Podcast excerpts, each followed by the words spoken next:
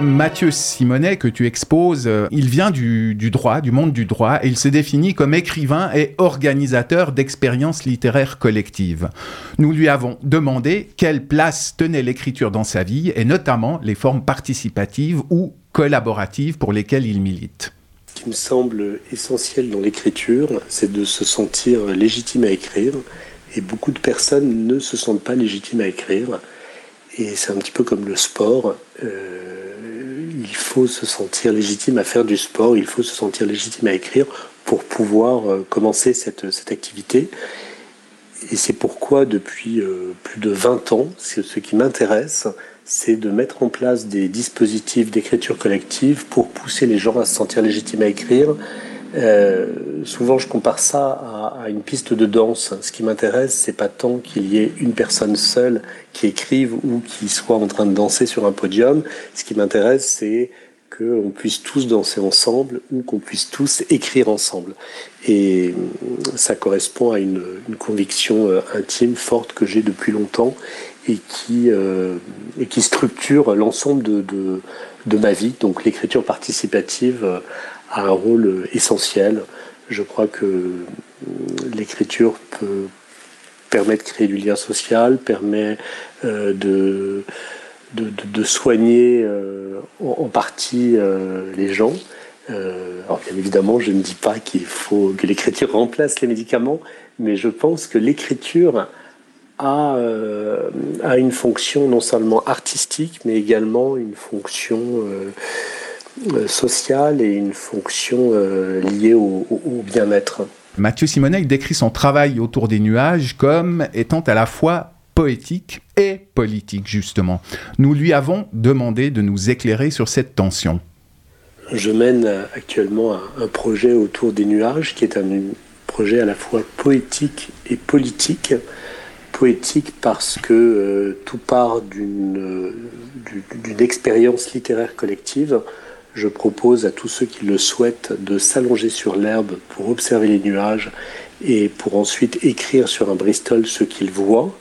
Et je considère que tous ces textes, cette écriture collective, euh, correspond à un remake de pétition qui euh, nous autorise de manière collective à contacter les politiques, à écrire à l'ONU, à écrire à l'UNESCO pour, par exemple, proposer que les nuages entrent dans le patrimoine mondial de l'UNESCO.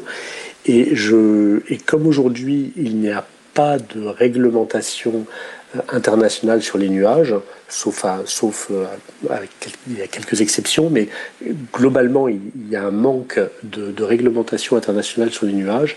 Je, je considère que ce dispositif permet, par une action poétique, de potentiellement euh, changer la loi.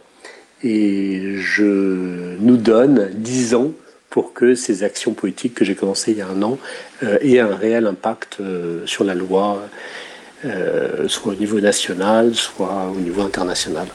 Nous avons parlé de communication, d'art, de politique dans cette émission, et c'est vrai qu'il en faudrait sans doute plus de la politique dans nos vies, car sans elle, le réchauffement climatique, par exemple, ça va être compliqué de passer au travers sans dommage. À moins, à moins qu'on ne place une confiance peut-être excessive dans la science. À ce sujet, nous avons demandé au docteur S. Nuage Mathieu Simonet si, selon lui, l'être humain saurait résister à la tentation de manipuler un jour le climat pour contrer les effets du dérèglement. Si je suis honnête, je pense que je suis plutôt pessimiste dans le sens où il me semble que euh, pro- probablement que les humains tentent et tenteront de, de manipuler le climat pour euh, lutter contre le, le réchauffement climatique et que même s'il y a énormément de gens qui, qui pensent qu'il ne faut pas aller dans cette voie, Euh, il me semble plus probable que, que, que, que cela arrive un jour.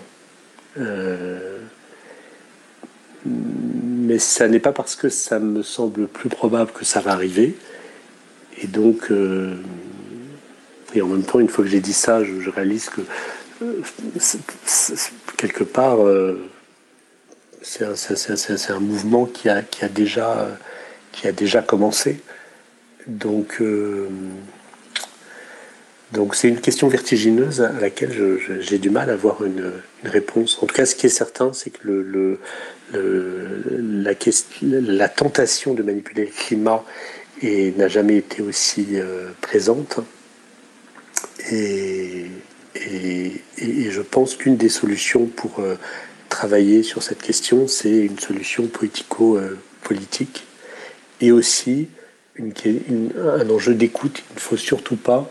Euh, je, je, je pense qu'il y a, il y a beaucoup de communi- communautés qui ne pensent pas la même chose et qui veulent bien faire, entre ceux qui, celles qui pensent qu'il ne faut pas manipuler le climat et celles qui, au contraire, pensent qu'il faut manipuler le climat, et qui a un enjeu très important de, de, de, de, de créer du, du lien entre ces communautés pour qu'elles puissent euh, discuter alors même qu'elles euh, qu'elles parlent pas la même langue quelque part. Et c'est là où l'art peut apporter quelque chose. L'art permet de, de créer une langue commune.